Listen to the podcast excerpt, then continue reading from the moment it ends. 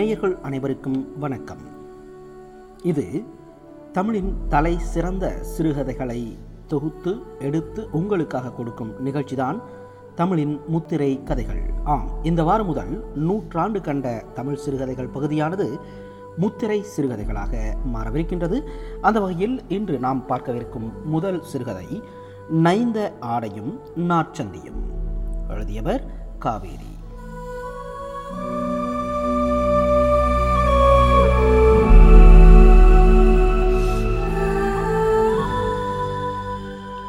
காவேரி என்ற லட்சுமி கண்ணன் ஆங்கிலத்திலும் தமிழிலும் எழுதும் எழுத்தாளர். இவர் மூன்று சிறுகதை தொகுதிகளை இதுவரை வெளியிட்டுள்ளார். மொழிபெயர்ப்பு பணியிலும் தொடர்ந்து செயல்பட்டு வருகிறார். ஆங்கில ஆசிரியராக பல நிறுவனங்களில் பணியாற்றியுள்ளார். இவரது ஆக்கங்கள் இந்திய ஐரோப்பிய மொழிகள் சிலவற்றில் மொழிபெயர்க்கப்பட்டுள்ளன. பெண்களின் உணர்வுகளை கதைகளாக்கும் மொழியை இவரிடம் காண முடிகிறது. நேயர்கள் இப்பொழுது கேட்கலாம் நைந்த ஆடையும் நாற்சந்தியும். சிறுகதை.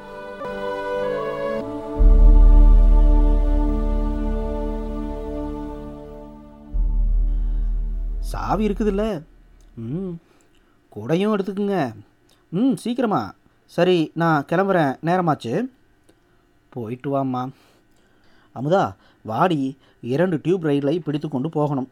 பிறகு ஸ்டேஷனில் இருந்து உன் ஸ்கூலுக்கு கொஞ்சம் தூரம் நடக்கணும். நேரமாச்சுங்கிறேன் என்ற வனஜா பெண் அமுதவல்லியை இழுத்துக்கொண்டு கைப்பையை தோளில் மாட்டிக்கொண்டு கிளம்பினாள். மனுஷன் ஒரு நாள் சாவியை மறப்பான் இன்னொரு நாள் கோட்டை மறப்பான். ஜலதோஷம் பிடிச்சுன்னு கிழவனுக்கு நான் சிசுறுசை செய்ய வேண்டும். ஐயா என்ன பொழப்பு இந்த கிழட்டு மனுஷனை வச்சுக்கின்னு படியிறங்கும் மனஜா முணுமுணுத்தபடி வைதது வேலாயுதத்திற்கு நன்றாக காதில் விழுந்தது. வாசல் கதவை சாத்திய பிறகு சமையலறைக்கு வந்து மின்சார அடுப்பில் காபி போட்டுக்கொள்ள போனார். ஆ மறந்துவிட்டது. பூஜை முடித்த பின் மறுபடியும் காலில் செருப்பு போட்டு கொள்ளவில்லையே அன்றொரு நாள் வெறுங்காலில் ஒரு பொட்டு ஜலம் இருந்தது போலும் திடீரென்று மின்சார அடுப்பு ஷாக் அடித்தது. மருமகள் வனஜாவுடன் பிள்ளை ஆறுமுகமும் சேர்ந்து கொண்டு ஒரேடியாக பாய்ந்தான். ஜாக்கிரதையாக இருக்க வேண்டாம். கொஞ்சம் புத்திசாலித்தனத்துடன் வேலை செய்யுங்க என்று திட்டினான் ஆறுமுகம். வேலாயுதம் கால்களை துவாலையால் துடைத்து கொண்டு சாக்ஸ் மற்றும் ஷூஸ் போட்டுக்கொண்டு சுவிட்சை தட்டி சூடாக காப்பி போட்டுக்கொண்டார் காப்பி சாப்பிட்ட பின் பெரிய கோட்டை அணிந்து கொண்டு நினைவாக வீட்டுச் சாவியை எடுத்துக்கொண்டு குடையை பிடித்தபடி வெளியே கிளம்பினார். வெளியிலிருந்து வாசல் கதவை இழுத்த போது அது கிளக் என்ற ஒளியை கிளப்பி பூட்டி கொண்டது. அம்மாடி பிழைத்தோம். ஒவ்வொரு முறை வாசல் கதவு தன்மட்டில் இழுத்து பூட்டிக் கொள்ளும் போதும் வேலாயுதத்திற்கு ஒரு முறை உயிர் போய் திரும்பி வரும். லண்டன் மாநகரம் வந்த புதிதில் நிறைய முறை தடுமாறி குழப்பமுற்று சாவியை மறந்து போய் பிறகு வீட்டிற்குள் போக முடியாமல் வெளியே எங்கெல்லாமோ அலைந்து திரிந்து கடைசியில் வீட்டின் முன்னால் ஆறுமுகத்திற்காக வனஜாவிற்காக கால் கடுக்க காத்திருப்பார். ஊரில் இப்படி ஒரு நிலைமையில் வீட்டில் ஒட்டினாற்போல் வளவளவென்று திண்ணை இருக்கும். அதில் சௌகரியமாக நிழலில் உட்கார்ந்திருந்தபடி காத்து கொண்டிருக்கலாம். இங்கே லண்டன் மாநகரில் எல்லாமே உயர்ந்த மாடி ஃப்ளாட்டுகள். சாவியை மறந்தால் வெளியே நடு ரோட்டில் நிற்க வேண்டியதுதான். ஆறுமுகமும் வனஜாவும் வந்தவுடன் வல் என்று விழுவார்கள். எதற்கு அசட்டுத்தனமாக சாவியை மறக்கணும்? இப்படி நடுச்சந்தியில் ஊர் சிரிக்கும்படி வெளியே நின்று எங்கள் மானத்தை வாங்கவா? ம் பெரிய மானம். வெளிப்பூச்சுக்கு ரொம்ப அலங்காரமாக பேசிப்பாங்க. புருஷனும் பெண்ஜாதியும் என்ன ஆஷாட பூத்தித்தனம் இப்போதாவது அண்டை வீட்டில் அக்கம் பக்கத்தில் இருக்கும் வெள்ளைக்காரர்களுடன் அபூர்வமாக பேச நேர்ந்தால் இருவரும் பீற்றிக்கொள்வார்கள் எங்கள் நாட்டில் வயதான பெற்றோர்களை நாங்கள் கண்ணும் கருத்துமாய் பார்த்து கொள்வோம். அது எங்கள் தர்மம் கடமை. மேற்கு தேசங்களில் ஓல்ட் ஏஜ் ஹோம் என்ற இடத்தில் வயதானவர்களை இரக்கமின்றி இடித்து தள்ளிவிடுகிறார்கள். என்ன கொடூரம்! எங்களால் அப்படியொரு நிலைமையை நினைத்து கூட பார்க்க முடியாது என்று மார்த்தட்டி பேசுவாங்க. அந்த வெள்ளைக்காரர்களும் உப்புக்கு இந்திய கலாச்சாரத்தை பற்றி ஓ ஆவென்று இரண்டு வார்த்தை பாராட்டி பேசுவாங்க. வள்ளியம்மா நிம்மதியாக போய் சேர்ந்தாள். நான் இப்படி மாட்டிக்கின்னு தவிக்கிறேன். சிவனேன்னு ஊரில் நம்ம கிராமத்தோட சும்மா கிடந்திருக்கலாம். அங்கே வள்ளியம்மாவின் உடன் பிறந்தான் குட்டன் அப்புறம் என்னை காட்டிலும் கிழடான தாய்மாமன் இன்னும் எத்தனையோ பேர் இருக்காங்க. குடும்பத்தில் உள்ளூர சண்டையோ பூசலோ நம்ம ஊரில் இருக்கும் சுகம் வருமா? ஆறுமுகம் விடாமல் நச்சரிச்சான். எங்களோடு லண்டன் வாங்கப்பா. ஊரெல்லாம் சுற்றி காட்டுறோம். இங்கே தென்னிந்தியாவில் என்ன இருக்குது? எல்லாம் வறட்சி அழுக்கு தூசி. அங்கே பிரிட்டனை வந்து பாருங்க. எப்படி வளமாக பால் பழம் கறி வீடு எல்லாமே அமோகமாக இருக்கும். இப்படியெல்லாம் பேசி இங்கே என்னை இழுத்துக்கிட்டு வந்தான். அவர்களுக்கு நான் வந்தது சௌகரியமாக போச்சு. குழந்தை பருவமான பேத்தி அமுதவழியையும் பேரன் சண்முகத்தையும் வீட்டில் பார்த்து கொள்ள முடிந்தது. வனஜா ஸ்கூலிலிருந்து வீடு திரும்பும் வரை குழந்தைகளுக்கு பால் காய்ச்சி தருவேன். சாப்பாட்டை சூடாக்கி ஊட்டுவேன். அவர்களுக்கு கதை சொல்லி படுக்க வைப்பேன். வனஜா ஒரு சின்ன பள்ளிக்கூடத்தில் பிரைமரி டீச்சராக வேலை பார்க்கிறாள். பின்னே அவள் படித்த படிப்பிற்கு வேறென கிடைக்கும்? தேங்காய் மூடி கச்சேரி மாதிரி இங்கே சில இந்தியர்களும் மற்றும் பாகிஸ்தான் பங்களாதேசத்து மக்களும் சேர்ந்து கொண்டு ஒரு வீட்டில் நர்சரி ஸ்கூல் நடத்துகிறாங்க அதற்கு போய் வனஜா பெரிய உத்தியோகம் பார்க்கிறார் போல. அலட்டிக்கிறா. ஆறுமுகமும் அவள் சொன்னதுக்கெல்லாம் வாளை குலைத்தபடி முதுகெலும்பில்லாமல் இருக்கிறான். உதவாக்கரை. எத்தனை அன்போடு அவனை பேணி வளர்த்தோம். வள்ளியம்மாவும் நானும். லிஃப்டை ஒதுக்கிவிட்டு படி இறங்கி வந்த வேலாயுதம் குடையை பிரிக்கவில்லை. வெயில் பளிச்சென்று காய்ந்தது. வீட்டு பக்கத்தில் இருக்கும் வெஸ்ட் ஹாம்ஸ்டேட் டியூப் ரயில் ஸ்டேஷனில் டிக்கெட்டை வாங்கி மெஜந்தா கலர் திசை குறிப்பில் மெட்ரோபாலிட்டன் லைன் ரயிலில் வழக்கமாக பிடிக்கும் வண்டியில் உட்கார்ந்து கொண்டார். எதிரே வழக்கமான காலை காட்சி. அநேகமாக எல்லா பிரிட்டிஷார்களும் முகத்தின் முன்னால் அன்றாட தினசரியின் தாள்களை விரித்து அதை படிப்பதில் மூழ்கி இருந்தார்கள். இடையிடையே ஒரு சில முகங்களே தெரிந்தன. பெண்களும் ஆண்களுமாக கண்ணாடி கற்கள் போன்ற கண்களுடன் வெறித்து பார்த்தபடி ஒருவித முக பாவமில்லாமல் ரயில் ஆட்டத்தில் உடம்பு லேசாக குலுங்கியபடி உட்கார்ந்திருந்தார்கள். என்ன மனிதர்கள்? கொஞ்சமும் கலகலப்பு இல்லாமல் சப்பு சப்பென்று வாழ்கிறார்களே. தினமும் இப்படி பூமிக்கும் கீழே டியூப் ரயிலில் பிரயாணம் பண்ணி பண்ணி அவர்கள் முகத்தில் ரத்தமெல்லாம் உறிஞ்சி போனாற்போல் வெளிரி கிடக்கிறார்கள். ஜன்னல் வழியாக ஸ்டேஷன்களின் பெயர்களை கவனித்து கொண்டு வந்தார் வேலாயுதம். பேகர் ஸ்ட்ரீட் ஸ்டேஷனில் இறங்கி கொண்டார் மறுபடியும் சுவரில் மற்ற இடங்களிலும் வரைந்திருக்கப்பட்ட வெவ்வேறு வண்ண ரயில் லைன்களை பார்த்து பழுப்பு நிற பேகர் லூ லைன் வரும் பிளாட்பாரத்திற்கு நிதானமாக நடந்தார். இரண்டு நிமிடத்தில் பேகர் லூ லைன் வண்டி வந்தது. அதில் ஏறிக்கொண்ட வேலாயுதம் பிறகு எம்பாங்க்மெண்ட் ஸ்டேஷனில் இறங்கி கொண்டார் குளிர் எழுந்தார் போல இருந்தது. ஒரு சின்ன கடையில் காஃபி வாங்கி குடித்தார். ஐயா கஷாயம் போல கசக்குது. சும்மா காஃபி தண்ணியை கொதிக்க வச்சு கொதிக்க வச்சு அதிலிருந்த அரை துளி ருசியையும் ஷாக் அடிச்சிட்டாங்க. வள்ளியம்மா எப்படி காஃபி போடுவாள்? தும்பைப்பூ போல ஒரு சுத்தமாக துவைத்த ஒரு வேஷ்டி கந்தலை வைத்துக்கொண்டு பூ போல இட்லி வார்த்து அத்துடன் முதல் டிகாஷனை இறக்கி பச்சை பாலை காய்ச்சி சுட சுட காஃபி போட்டு தருவாள். குடித்தால் மனம் மூக்கை துளைக்கும். உடம்பு பூரா ஜிவு ஜிவுன சூடு இதமாக பரவி உயிர் கொடுக்கும் அந்த பேப்பர் டம்ளரில் இருக்கும் பாதி காப்பியை குடிக்காமலேயே குப்பை தொட்டியில் போட்டார். டியூப் ரயில் ஸ்டேஷனில் படிகளை ஏறி வெளியே வந்தவர் செயின்ட் ஜேம்ஸ் பார்க்கை நோக்கி சாவகாசமாக நடை போட்டார். ஆஃபீஸ் நாள் ஆனதினால் சாலையில் அதிகமாக கும்பல் இல்லை. சில பாதசாரிகள் குறுக்கும் நெடுக்குமாய் விரைந்தார்கள். என்னை யாரும் கவனித்ததாக தெரியவில்லை. நான் உயிர் இருந்தும் பிணம் போல நடக்கிறேன். என்னை யாரேனும் பார்க்க நேர்ந்தாலும் சரிதான். ஒரு கருப்பன் என்று கண்களாலேயே துடைத்தெறிகிறார்கள் நான் எனக்கு மட்டும் நிஜம். இந்த என்னுடைய கருப்பு சருமம் நிஜம். வெயிலையும் குளிரையும் பனியையும் அனுபவிக்கும் இந்த சருமம் வனஜாவின் வடுச்சொற்களை அவளுடன் சேர்ந்து கொண்டு என்னை கடுகடுக்கும் ஆறுமுகத்தின் சுடு சொற்களை வலிக்க வலிக்க தாங்கிக் கொள்ளும் இந்த சருமம் நிஜம். கால் வலித்தது. செயின்ட் ஜேம்ஸ் பார்க்கிற்கு பாதை இன்னும் அதிகமாக நீண்டாற்போல் உணர்வு ஏற்பட்டது. ஒருவேளை நான் தான் இப்படி காலங்கார்த்தாலேயே களை புற்றுவிட்டேனா? தப்பு செய்துவிட்டேன் எம்பாங்க்மெண்ட் வந்த பிறகு அந்த பச்சை கோடு டிஸ்ட்ரிக்ட் லைன் ஓடுமே. அதை பிடித்து கொண்டு வந்திருந்தால் நேரே செயின்ட் ஜேம்ஸ் பார்க்கில் கொண்டு வந்து விட்டிருக்கும். என்னமோ அசட்டுத்தனமாக நடக்க தீர்மானித்தேன்.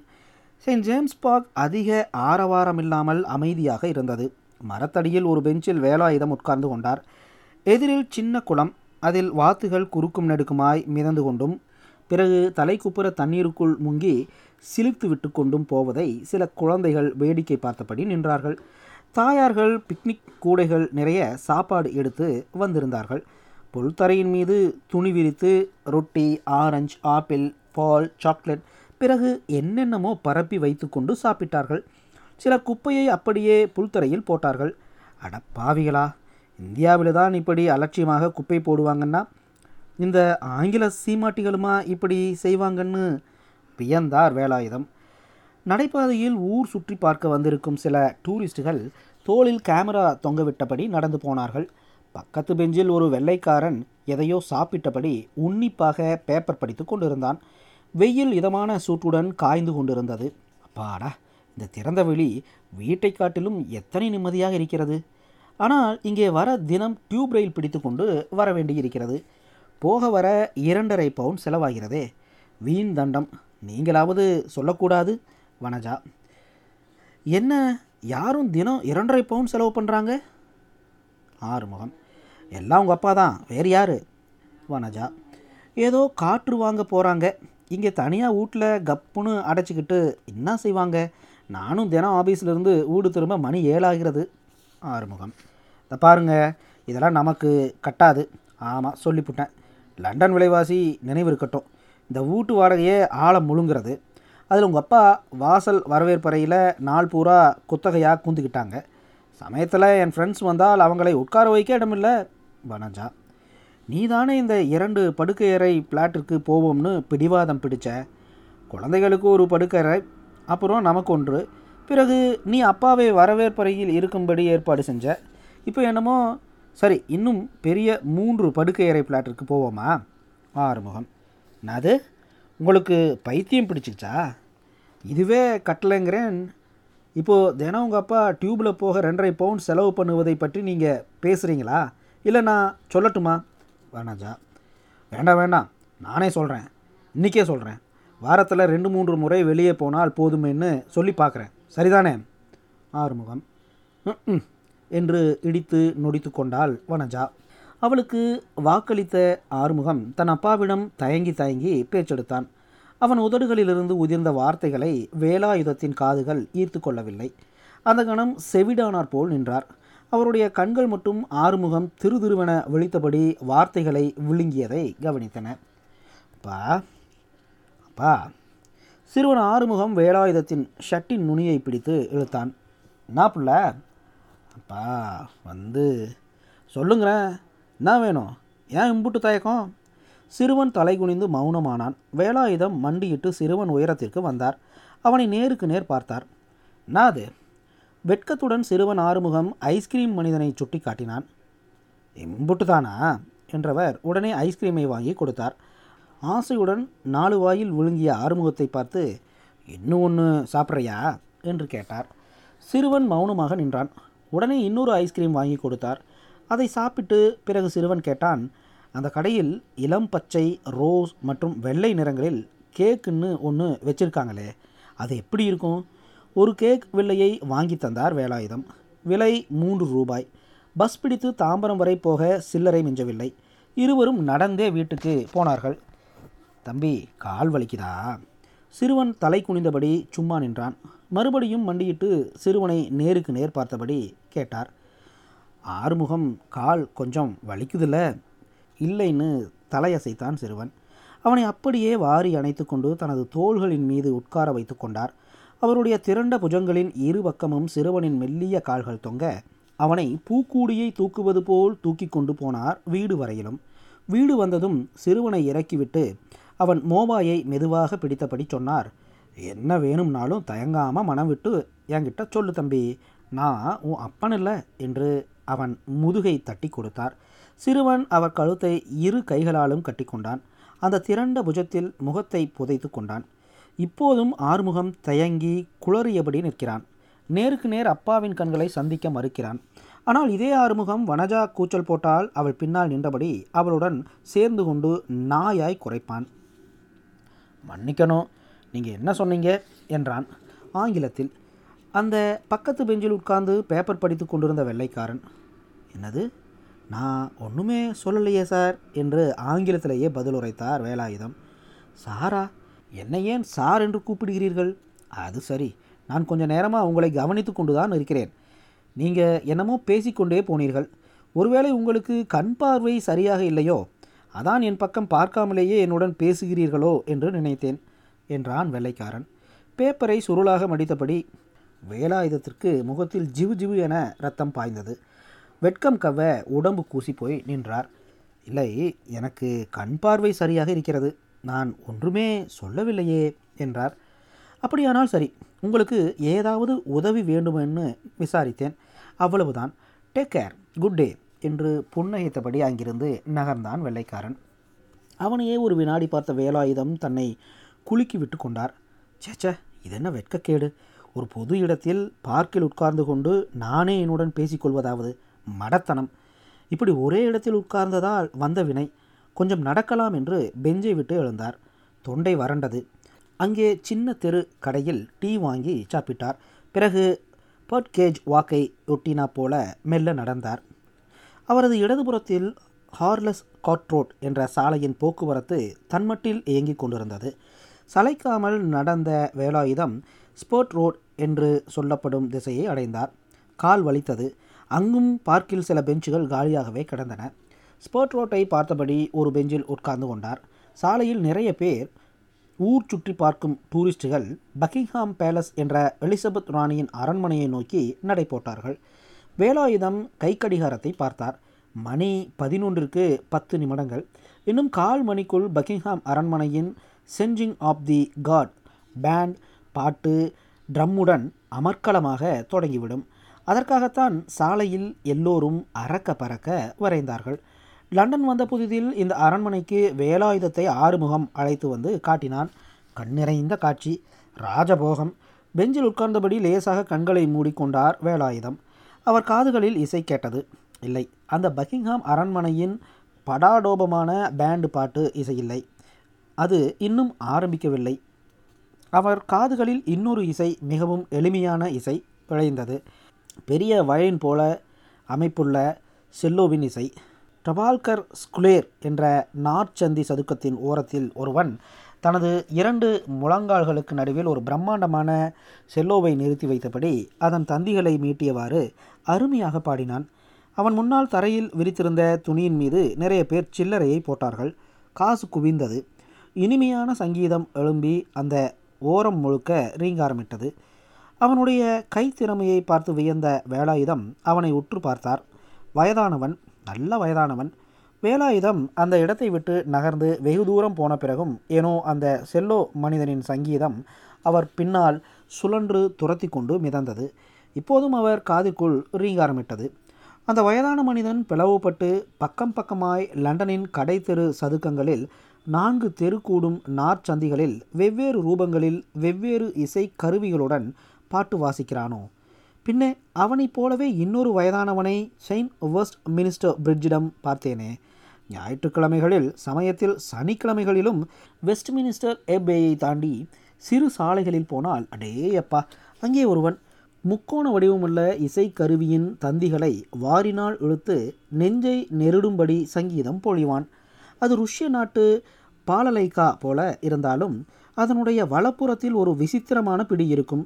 அதையும் வலது கையினால் விடாமல் சுழற்றியபடி இடது கையினால் தந்திகளை வாரினால் இழுப்பான். சோர்ந்து அலைந்து கடை மிதிப்பவர்களுக்கு அவனுடைய சங்கீதம் புத்துணர்ச்சியூட்டும்.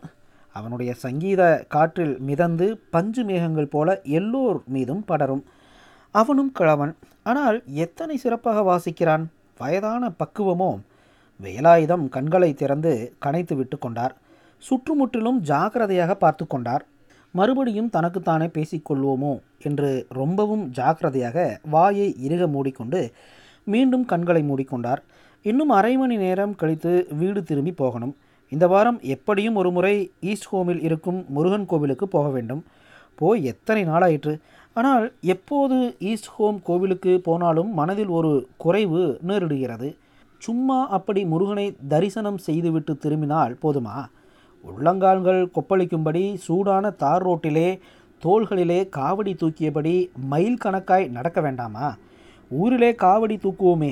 வரிசை வரிசையாக நின்று மயில் இறகுகளால் அலங்கரிக்கப்பட்ட காவடியை தோளில் சுமந்து வெற்றிவேல் முருகனுக்கு என்ற கோஷத்துடன் சின்ன செம்பில் நிறைந்திருக்கும் பால் தழும்பியபடி நடப்போம். மைல் கணக்காய் நடப்போம். வரிசையாக ஆனால் ஒவ்வொருத்தனும் தனக்கே உரித்தான லட்சியங்களையும் ஆசாபாசங்களையும் ஏகாந்தமாக காவடியில் சுமந்தபடி காதில் பாட்டு ரீங்காரமிட்டது. பல வகையான ஒளிகள் ஹார்மோனிகாவின் இழைவு சின்ன சின்ஸ் தசைகரின் கம்பீர துணி ட்ரம்மின் தாளம் புல்லாங்குழலின் குழைந்த இனிமை நடுநடுவே ஸ்காட்டிஷ் பேக் பைப்பின் முழுக்க ஒளியடை அவர் காதில் மட்டுமல்ல மூடிய அவர் கண் இமைக்குள் அந்த காட்சி படம் போல திரையிட்டது. ஒரு மனிதன் பிளவுபட்டு பக்கம் பக்கமாய் லண்டன் நாற்சந்திகளில் பாட்டு வாசிக்கிறானா? அல்லது அந்த மனிதர்களை திரட்டி அவர்களின் வெவ்வேறு திறமைகளை ஒன்று சேர திரட்டி ஓர் அபூர்வ மனிதனாக்கிய மாயமா அவன்? அதான் அந்த பலவகை இசைக்கருவிகளை சமாளித்து சாதனை புரிபவன். பிக்காடெல்லி பக்கத்தில் ஒரு சதுக்கத்தில் இருப்பான். அதாவது பிக்கடெல்லி திசையில் கிரீன் பார்க் வருமே. அதற்கு பக்கவாட்டத்தில் இருக்கும் நாற்சந்தியில் ஒரு ஓராய் ஒரு சதுக்கம். அதிலிருந்து எழும்புமே அபார இசையதிர்வுகள் இசை மட்டுமல்ல கண் நிறைந்த காட்சியும் கூட. அன்று ஒரு நாள் நெருங்கி போய் பார்த்ததில் பெரிய மிகப்பெரிய ஜனத்திரள்.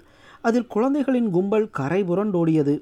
ஒரு உயர்ந்த வண்ணச்சட்டம் அதில் ஹார்மோனிகாவின் ஒளி எழும்பினால் உடனே சின்ன சின்ன வண்ணப் பறவைகள் இறகுகளை விரித்து படபடக்கும். சிந்தசைசரின் நாதத்திற்கு சின்ன வாத்துகள் வாயை திறந்து திறந்து மூடும். உடம்பை சிலிர்த்து விட்டுக்கொள்ளும் புல்லாங்குழலின் சங்கீதத்திற்கு பல வண்ண தேவதைகளும் கண்ணை பறிக்கும் சித்திர கொள்ளர்களும் அருமையாக நடனமாடுவார்கள். பிறகு நாய்க்குட்டி பூனைக்குட்டி கரடிக்குட்டி மிக்கி என்ற எலி என இத்தியாதி உருவங்கள் ட்ரம்மின் குழலின் ஹார்மோனிகாவின் ஒவ்வொரு அசைவுக்கும் விளையாடும் துடிக்கும் ஓடும் கைத்தட்டும் அற்புதமான காட்சி. குழந்தைகள் இளம் தாயார்கள் இளம் தந்தைகள் இசையினால் ஈர்க்கப்பட்ட வழிப்போக்கர்கள் ஏனைய மனிதர்கள் புடைசூழ இந்த நிகழ்ச்சி நடக்கும். அந்த சதுக்கத்தையே ஆக்கிரமித்து கொள்ளும். இதையெல்லாம் அந்த வண்ண சட்டத்தின் பின்னால் இருந்தபடி சாதனை புரியும் அந்த மனிதனை வேலாயுதத்தின் கண்கள் ஆவலுடன் தேடின. அங்கே ஹார்மோனிகாவை வாசிக்கும் அந்த மனிதன் மாற்றி மாற்றி ட்ரம்மை தட்டும் சிந்தசைசரின் குழல்களை வாசிக்கும் அந்த மனிதன் ஸ்காட்டிஷ் பேக் பைப்பின் அயராத ஸ்வரத்தை கயிறு போல எழுப்பும் அந்த மனிதன். நரம்புகள் தடித்து புடைத்து முகம் சிவந்து வீங்கி வெடிக்கும்படி இந்த பலவகை சாதனைகளை புரிந்து கொண்டிருந்தான். அவன் பிளாரினெட்டை ஊதினால் சட்டத்தின் முன்னால் வாத்துகள் வாயை திறந்து மூடியபடி நீச்சல் போட்டன. ஹார்மோனிகாவை வாசித்தபடி கீழே கால்களினால் ஒரு ட்ரம்மை தட்டினான். ட்ரம்மின் முனையில் கட்டியிருந்த கயிறு மேலும் கீழும் இழுக்கப்பட்டு அதனால் சட்டத்தின் முன்னால் வண்ண சித்திர குள்ளர்கள் ஓடி விளையாடி கும்மாளமிட்டனர். சோர் உற்று வீக்கம் கண்ட அவன் முகத்தை பார்த்தார் வேலாயுதம். ஆட்டம் ஓய்ந்த பின் அன்று தயக்க உணர்வை விழுங்கி அவனை மெல்ல விசாரித்தார். எத்தனை நன்றாக வாய்ப்பாட்டு பாடுகிறீர்கள்? அத்துடன் ஒரு வாத்தியம் வாசித்தால் போதாதா? என்றார். ஒரே ஒரு வாத்தியம் வாசித்து பாடினால் இத்தனை கும்பல் கூடாது இத்தனை வரும்படியும் வராது என்றான். அதுக்காக ரொம்பவும் சிரமப்பட்டு வாய் வலிக்க கை விரல்கள் நோக இப்படி ஒரே சமயத்தில் பலவித இசைக்கருவிகளை சமாளிக்கிறீர்களே. உங்களுக்கு இத்தனை பணம் தேவையா? என்ன பண்ணுவேன்? இது லண்டன் மாநகரம். கட்டாது. நானோ ஒரு ஒண்டிக்கட்டை என் மீது ஒரு பெண்ணி செலவு பண்ணக்கூட யாரும் இல்லை என் பசங்கள் விலகி கொண்டு விட்டார்கள். என்னை ஒரு நாள் கூட வந்து பார்ப்பதும் இல்லை. எப்படி இருக்கிறேன் என்று கேட்பதும் இல்லை. அதனால் நிறைய உழைத்து சம்பாதிக்க வேண்டியிருக்கு என்றான். பொம்மைகளை சுத்தமாக துடைத்து பெட்டியில் அடுக்கியபடி அவன் முகம் சோர்வுற்று அவனை இன்னும் வயதானவனாக காட்டியது. ஹார்மோனிகா புல்லாங்குழல் பேக் பைப் சிந்தசைசர் ட்ரம் இன்னும் எத்தனையோ சின்ன பெரிய கருவிகள் பெட்டிக்குள் அடங்கின. அரை மணிக்கு முன்னால் என்னமா வாசித்தான். எல்லாரும் பிரமிக்கும்படி நீ ஒரு சப்யாசாசி. அர்ஜுனனின் நாமாவளி வரிசையில் வரும் பெயர் சப்யாசாசி.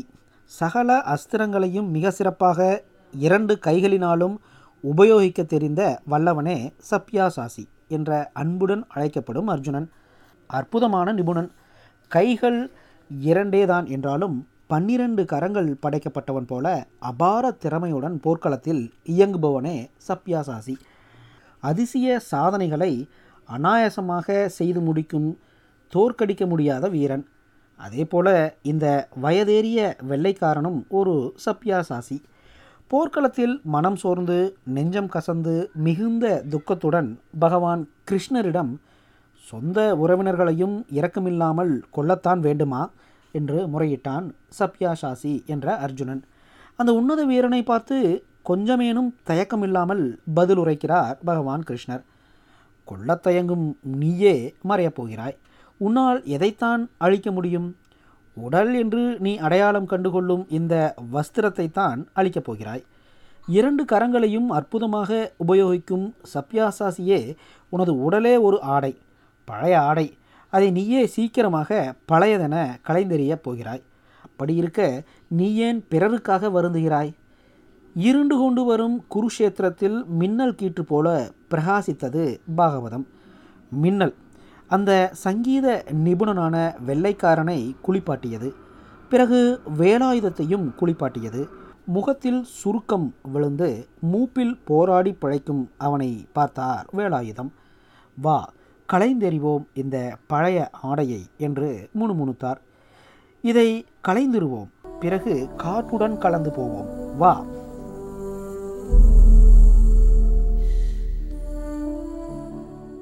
நேயர்கள் இதுவரை கேட்டது